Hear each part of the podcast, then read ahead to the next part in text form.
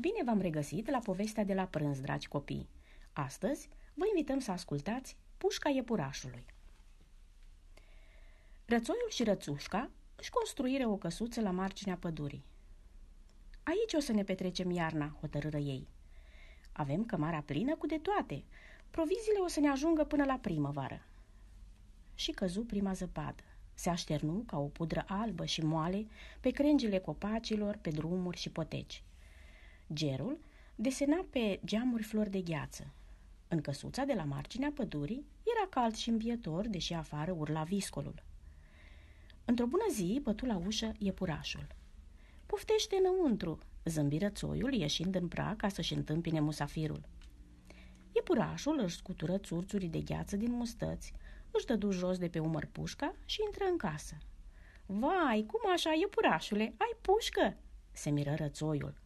O să râdeți când am să vă spun că pușca asta nu ia foc. Și apoi am umplut-o cu mazăre și am luat-o numai așa, ca să-i sperii pe alții. Iepurașul se așeză comod, își încălzi labele la focul din cămin, iar pușca o puse deoparte, lângă ușă, într-un colț. Tare-i grea iarna anul ăsta, se plânse iepurașul. Zăpada a acoperit tot ce era de mâncat pe câmp și în pădure. Și iarba, și mușchiul, și frunzele uscate. De trei zile n-am pus nimic în gură. Și, pe deasupra, gerul se tot întețește cu fiecare zi. Noaptea trecută mi-a fost frică să dorm în culcușul meu, să nu deger. Rățoiul și Rățușca se sfătuiră în șoaptă câteva clipe, apoi Rățușca îi spuse iepurașului, Rămâi la noi, avem cămara plină cu tot ce poftești. N-ai să știi ce-i foamea până la primăvară.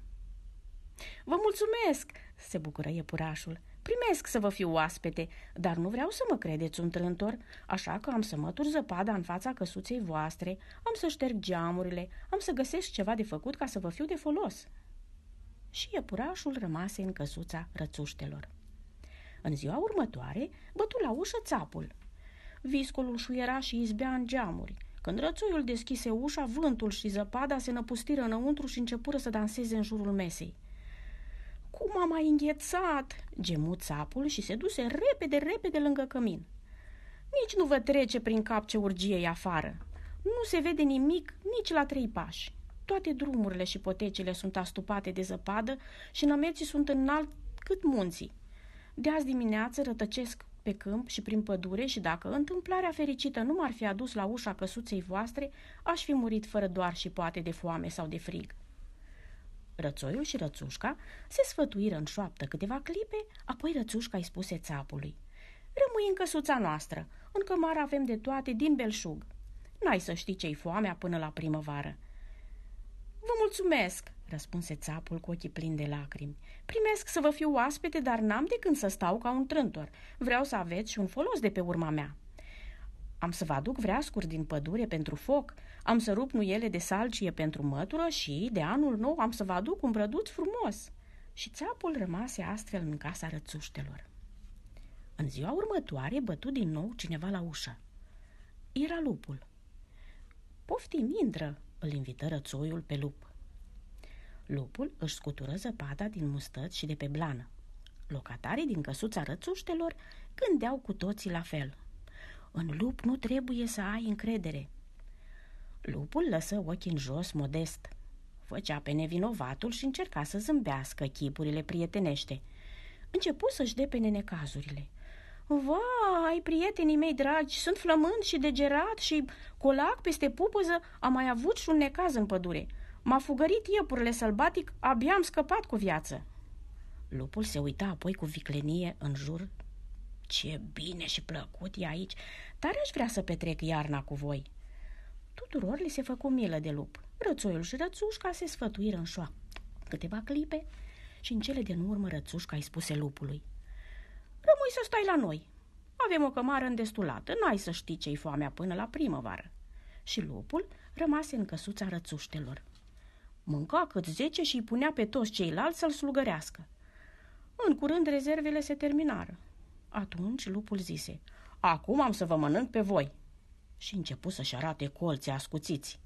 Rățoiul, rățușca, iepurașul și țapul se porniră să tremure. Doar am știut de la bun început că nu trebuie să avem încredere în lup, dar ne-a fost milă de el. Atunci privirea iepurașului căzu pe pușca de după ușă. Sări iute ca fulgerul, puse laba pe pușcă, ochii și trase drept în tâmpla lupului. Lupul își lă repede picioarele la spinare și pe aciție drumul. Cei din căsuța rățuștelor n-au mai auzit de el de atunci.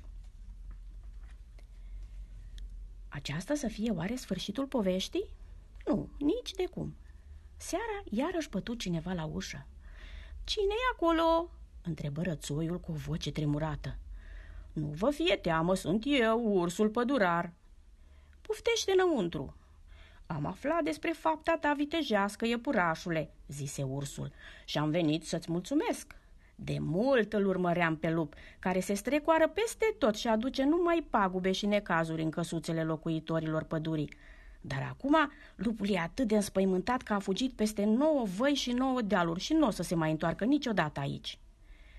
Ursul strânse apoi laba iepurașului, zâmbi și zise Am adus cu Sania un coș cu provizii ca să vă puteți umple iarăși cămara. Locatarii căsuței rățuștelor goliră coșul cu provizii. Erau acolo atâtea bunătăți că e greu să le pomenești pe toate. Acum am ajuns la sfârșitul poveștii? De fapt, da. Mai trebuie numai să vă spun că toți cei patru prieteni au petrecut iarna în căsuța rățuștelor și au ajuns cu bine în primăvară. Și când sub bolta cerului începu să cânte privighetoarea, când capetele galbene și strălucitoare ale brândușelor împestrițară câmpia și vântul începu să aducă mireasmă de anemone, mazărea din pușca iepurașului încolți și ea. Din țeava puștii răsăriră patru frunzulițe verzi. Aceasta a fost povestea de astăzi. Sperăm că v-a plăcut și vă așteptăm și săptămâna viitoare. Și nu uitați să vă abonați la canalul nostru de YouTube Biblioteca Radu Rosetti Onești. Pe curând!